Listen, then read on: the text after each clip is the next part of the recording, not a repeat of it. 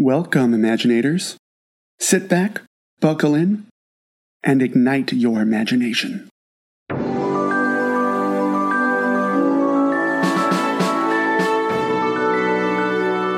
This is the Imaginate Series, Season 1, The Man with the Red Umbrella. I'm Joey Maccio, the author and creator of Imaginate. I want to start by thanking you so very much for listening. It means so much to us that you're setting aside some time to listen to our story. It makes all the work of putting the show together really worth it. If you're enjoying the show, we'd appreciate it if you shared our link on your social media accounts or directly with friends who would enjoy the show or who have kids who would enjoy the show. It would really help us out. For updates, additional content, and to become an official Imaginator, follow us on Twitter at ImaginateSeries. Join our mailing list at www.imaginateseries.com or follow our Facebook page at facebook.com/ImaginateSeries. This episode is brought to you by Junebug Baby Products.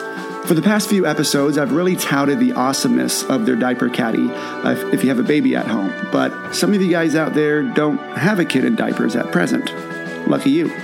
So don't worry, the caddy still has plenty of utility for organization everywhere. My mother-in-law uses it in her car to hold all the stuff that is usually rolling around under the seats. Water bottles, sunglasses, coupon books, snacks, etc. It helps to have everything all in one place and in its proper place. So go check out the Junebug Diaper Caddy, sold exclusively on Amazon. Life is messy, but it doesn't have to be unorganized. And now, Imaginate, The Man with the Red Umbrella, Episode 5, Robotics.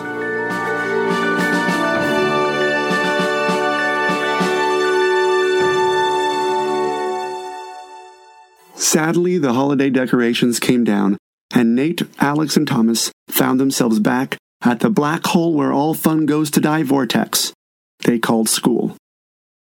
It wasn't that they didn't like learning. Nate liked learning very much, especially in Mrs. Whitten's language arts class, because he got to be creative.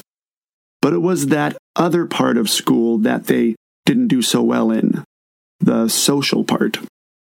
At the beginning of the year, when they became sixth graders, they graduated up to Wilson Middle School. Nate and his friends loved elementary school. There were jungle gyms, tetherballs, sandboxes, swing sets, and slides. Wilson Middle School didn't have any of that. It had a few basketball courts and a large grassy field. Both were always dominated by the extremely athletic boys, who were so big it looked like they've been held back a few times. Other than that, there was just a whole lot of blacktop and benches where kids just sat around talking. Nate and his friends didn't like to just sit around with their free time. They did enough of that during class. So they spent their recess and lunch doing what they did best. Playing. It's going to blow! Shouted Alex. He threw a deflated football to Thomas. Thomas caught it with ease and pitched it over to Nate. 7 seconds! Nate reached out his hands, fumbled the ball, and dropped it. It's okay, I got it. The lumpy ball rolled toward the base of the giant oak tree on the far end of the field, their usual spot at lunch. Get it as far away from the president as possible, said Alex, jumping up and down, protecting a Hero Man action figure in his hands. 3 seconds, Thomas covered his ears. Nate drew his arm back. Alex let out a slow motion.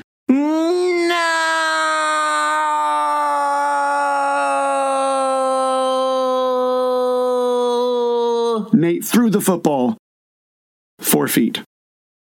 Alex and Thomas looked at the ball, then to Nate with worried expressions. It's okay. We're all wearing clothes made out of bomb-proof fibers. The president, too. We're good. What a sissy throw! Nate, Alex, and Thomas turned around and faced the biggest and meanest kid in school. Bruce the Bully. That's what everyone called him. Bruce was at least 3 times bigger than the biggest kid in school, not even an exaggeration, and was so tough he ate rusty nails every day for breakfast. Totally true. Rumor had it that he really should be in high school, but the teachers there were afraid of him. So, he'd been kept at Wilson. Bruce had been playing football over on the field. He apparently took a time out to come over and make fun of Nate. Bruce shook his greasy black hair out of his face and spit onto the oak tree. Nate swore he could see steam coming off the trunk as his loogie slowly ate through the bark. "That was the girliest throw I've ever seen! No wonder you play house with each other during lunch! Little house! Dude, we were totally playing Protect the President," said Alex, and he held up Hero Man. "Duh! Nice dolly!" He snatched the Hero Man out of Alex's hands. "Hey!" Bruce tossed it up the hill next to the oak tree. It landed deep in some bushes. "Bye-bye, dolly!" Alex mumbled under his breath. "It's not a dolly. It's an action figure." "You know what, Bruce?" Nate started strong.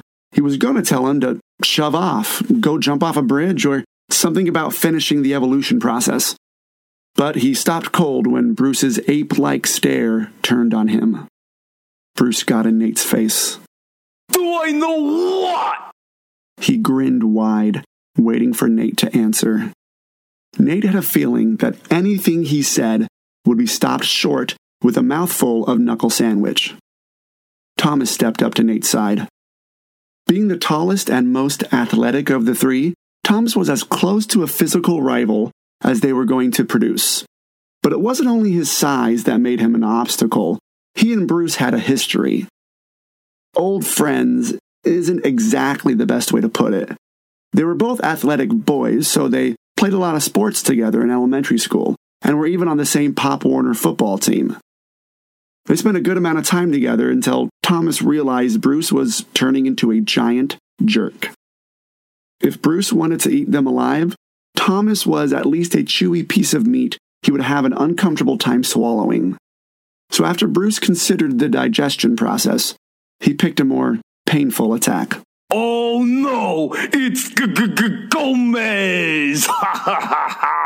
Are you gonna do something?" Thomas did a good job at looking like the taunting didn't affect him. Nate knew it did. Unfortunately, so did Bruce. "Why don't you come play a little football? We can see if you can still take a hit." Since tackle football wasn't allowed at school, this was definitely a threat. Thomas stood tongue-tied as Bruce made his threat a little more menacing by rolling his sleeves up the tree trunks he called arms. "He's busy. The president took a sudden trip to the African jungle, and we have to rescue him." Thomas smiled. Bruce looked at the three of them. "Whatever, losers!" He turned and walked away. The bell rang. Alex looked up into the bushes on the hill. "We'll get him after school," said Nate. The three friends headed to class. The next day, Wilson Middle School had a special career assembly for the students. 12 different companies set up booths in the gym to display different types of job options.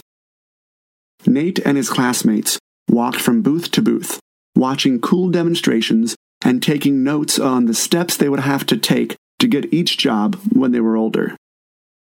Meditech, a company that specialized in creating technology for the medical field, had a 3D interactive display of the human body. Students used touchscreens to virtually remove a kidney from a patient. It was pretty cool, though Alex thought there should have been more blood. Green Machine had a booth that taught kids about a career in renewable energy. Students took turns riding a workout bike to see whether or not they could pedal fast enough to power a model house. Thomas was the only one of the three that did. Each of the students took their notes in a notebook titled My Work, which they kept with them the whole school year. Most kids filled them up with whatever the teachers told them to write. Not Nate. Nate's notebook overflowed with the works of his mind. Dozens and dozens of doodles covered the pages and margins. blueprints for various creations, sketches of different inventions, and outlines for objects Nate had imagined covered the lined paper. Whenever a teacher saw Nate doodling, he would be reminded that the notebooks were for work, not for fun. Nate would sigh, reluctantly turn the page, and get back to work. 5 minutes later, Nate would be back to doodling. He just couldn't help himself. On the first page, Mrs. Whitten had told the kids to write down a tagline for their notebook, something like, "Learning is fun," or "Knowledge is the key that will open many doors," or some other teacher-pleasing phrase. Nate wrote, "This book contains the ideas of my brains. They jump and shout, so I let them out." Nate scribbled in his notebook as he went from booth to booth, trying hard to follow the directions by writing down the steps it would take to get each job. At the Turbo Garden booth, Nate was so focused on trying to come up with the step after "learn to garden" that he didn't realize he was standing next to the Untouchable Trio. The Untouchable Trio included the three most popular kids in school. First, there was Chris Jenkins, son of Gloria Jenkins, the acclaimed mystery float creator, though Nate still had his doubts. Then there was Jamal Beckham. Jamal was born in Africa, which automatically made him cooler than 95% of Nate's classmates, who had never even left Orange County before. He was also extremely athletic, like Thomas, though Jamal was not as quiet about it. Hands down, he was the best football player in elementary school. He wouldn't play with the middle school crowd. The story around school was that his manager, he had a manager, told him to save his moves for high school, where it really mattered. Lastly, there was Heather Lane. Heather is what really made the trio untouchable. You see, Heather was a girl. A girl. No other social group in the 6th grade had yet attempted the mixed gender circle. But the Untouchable Trio pulled it off. Chris and Jamal hung out with Heather, and neither of them were her boyfriend. It was middle school after all, so dating was just coming into style, and the few kids that dabbled in it now and then didn't dabble very well. Liking a girl was really the only reason for talking with one, as far as Nate knew. Chris and Jamal had no romantic interest in Heather. That part really confused Nate. Nate had liked Heather ever since he sat behind her in the 1st grade. Heather had beautiful, long, blonde hair that Nate thought looked as good as candy. Soft, shimmering candy. Her eyes were bright green, like a lime jello jiggler. Her skin was smooth and milky like string cheese.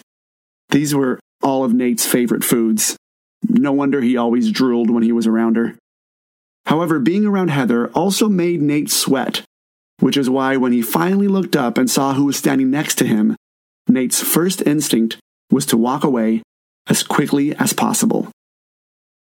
Nate stopped himself. "This is your chance. Take it." He stood up straight, trying to become a little taller than he was, which didn't help.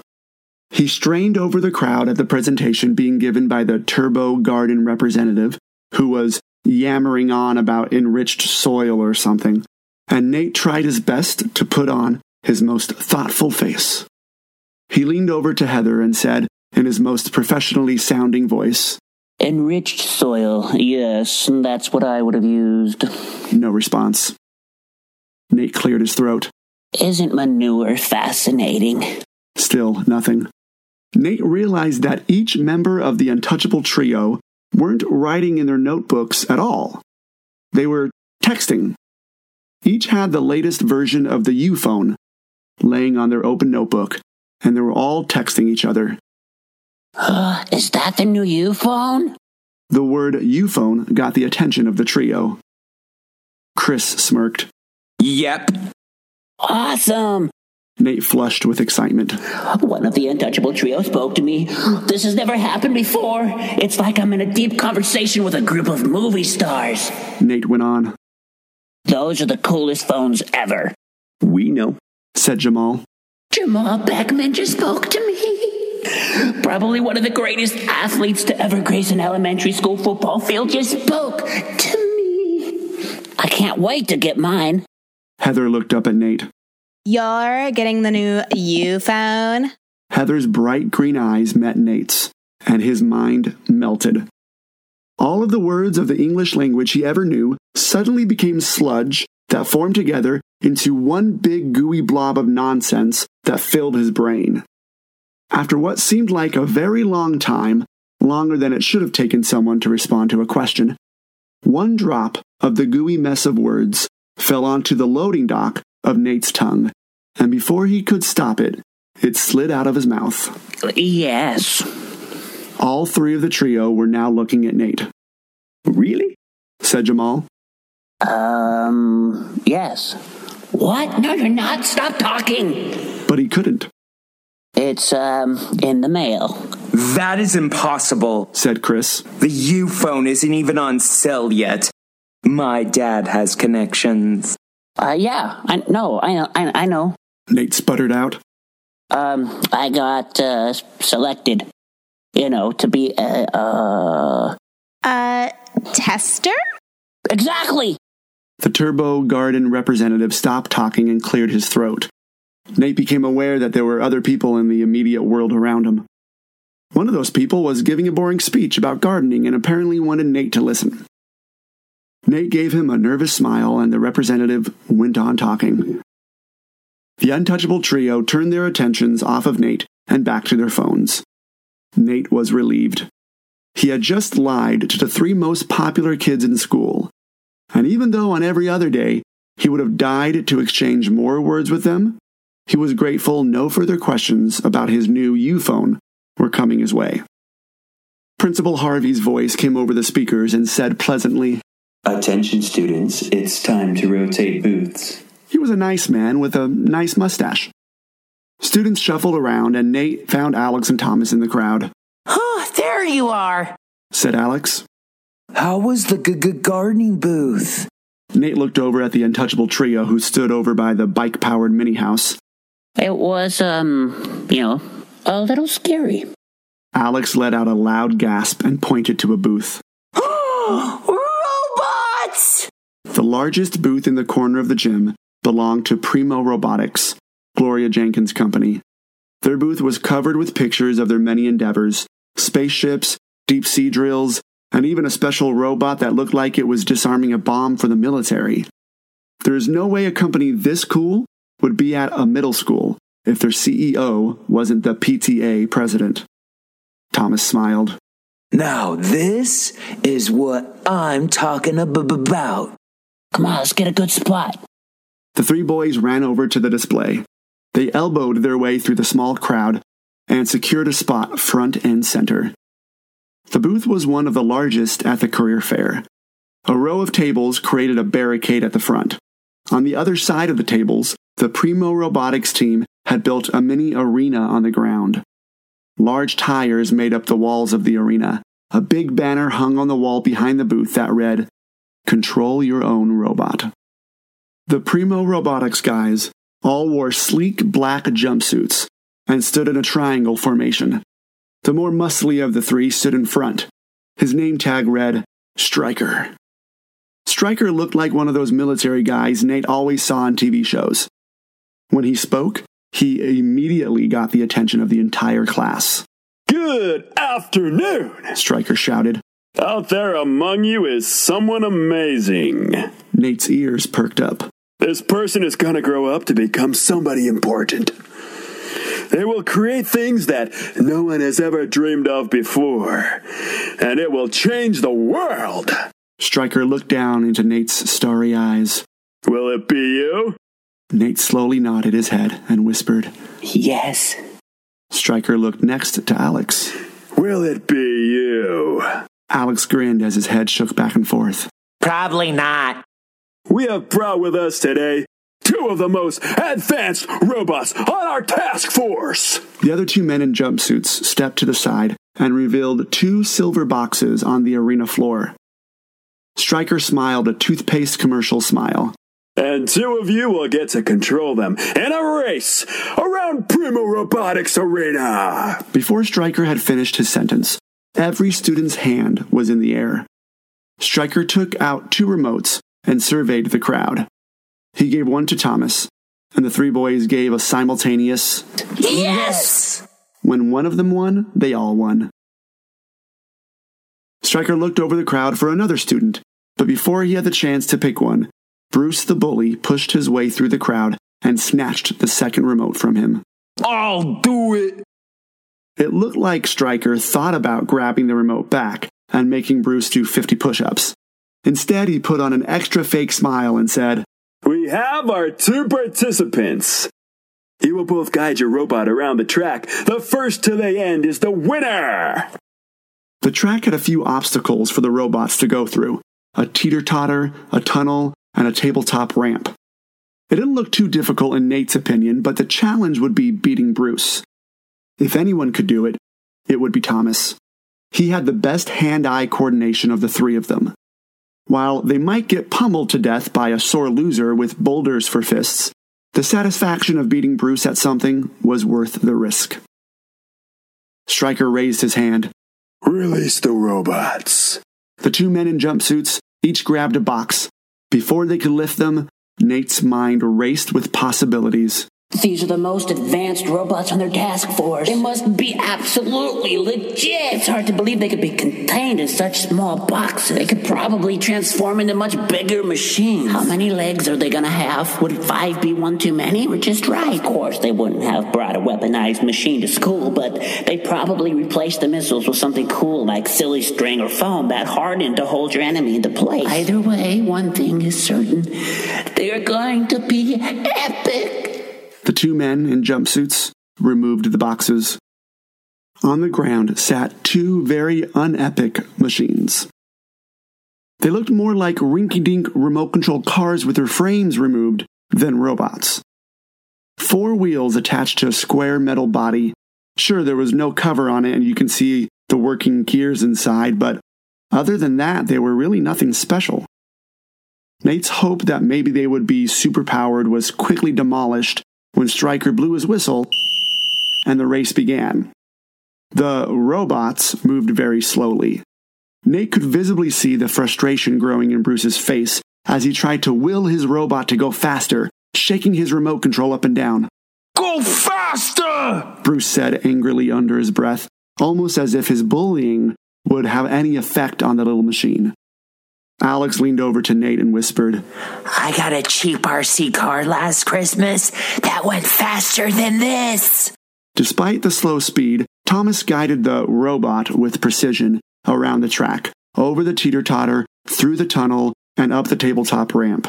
Bruce spent most of the time trying to ram Thomas's robot with his own. But the snail's pace made it a worthless effort. The race ended when Bruce put down his remote control out of boredom and walked away. We have our winner, announced Stryker, who still sounded way too excited given that one of his contestants just quit. The field of robotics is always changing and growing. By the time most of you are old enough to enter the workforce, robotics will be even cooler than you saw today. That wouldn't be hard, said Alex quietly. Now use your notebooks to record what changes you might bring to the robotics field. And who knows? Maybe one day those ideas will become reality. Even though the display was less than awesome, Nate had to admit that Stryker really got him with that last line. Nate opened his notebook to an empty page. What changes would I make to this robot? Well, almost everything. And Nate started drawing. First off, a robot has to look cooler than that little tinker toy. A great robot looks part human. Everybody knows that. With extending arms and claw-like hands that could grab stuff. The bottom half would be more machine than person. With one wheel, the robot balanced on a miniature monster truck wheel. That way, no terrain could stop it. And of course, it could go fast. Really fast. The robot's head would be a dome that could spin all the way around. With his eyes made out of camera lenses and teeth made out of square panels of light. On the robot's robot's torso, there would be a door to a storage compartment where the robot could carry things like action figures, small electronics, or money, if I ever get any. To control it, you wouldn't need a remote. Even though Bruce the Bully is a halfwit, he had the right idea when he tried to talk to his slow little car. The robot should be voice-controlled. My robot would only respond to my voice, of course, and it would be made out of impenetrable metal, so it would be virtually indestructible. Nate's pencil scurried across the page as he finished the final touches. He looked down at his drawing. Almost perfect. It was missing something, though. A name. Nate believed all good inventions should have a good name. He studied his drawing. The robot had hands perfect for grabbing things, a place to hide things, and speed for quick escapes. Got it! Nate wrote the name in big block letters above the picture. Since the robot was perfect for stealing things from Nate's enemies, he would be called the Robo-Robber. A loud thud came from the corner of the gym, behind the Primo Robotics booth. Nate and his classmates looked up from their journals. Nothing happened, so after a moment or two, everyone went back to writing.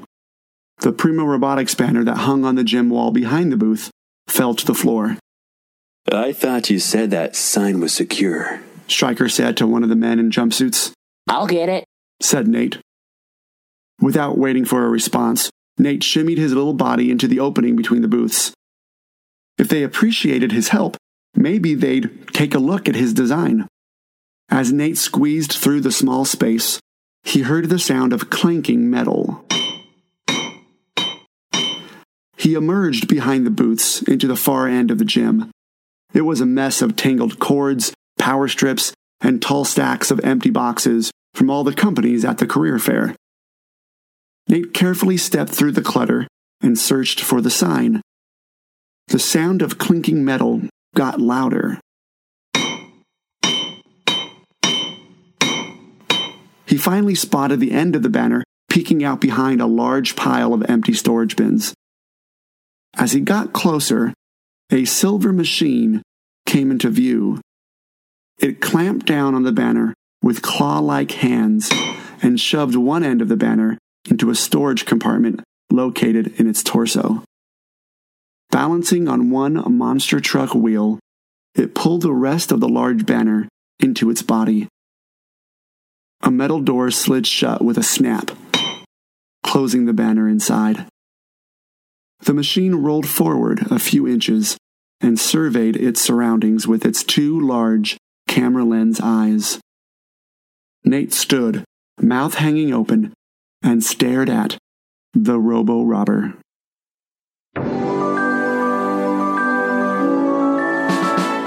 Voices for this episode were by the ever-talented Bobby Masio, Michael Rosenbaum, Jessica White, and Dana Sobel.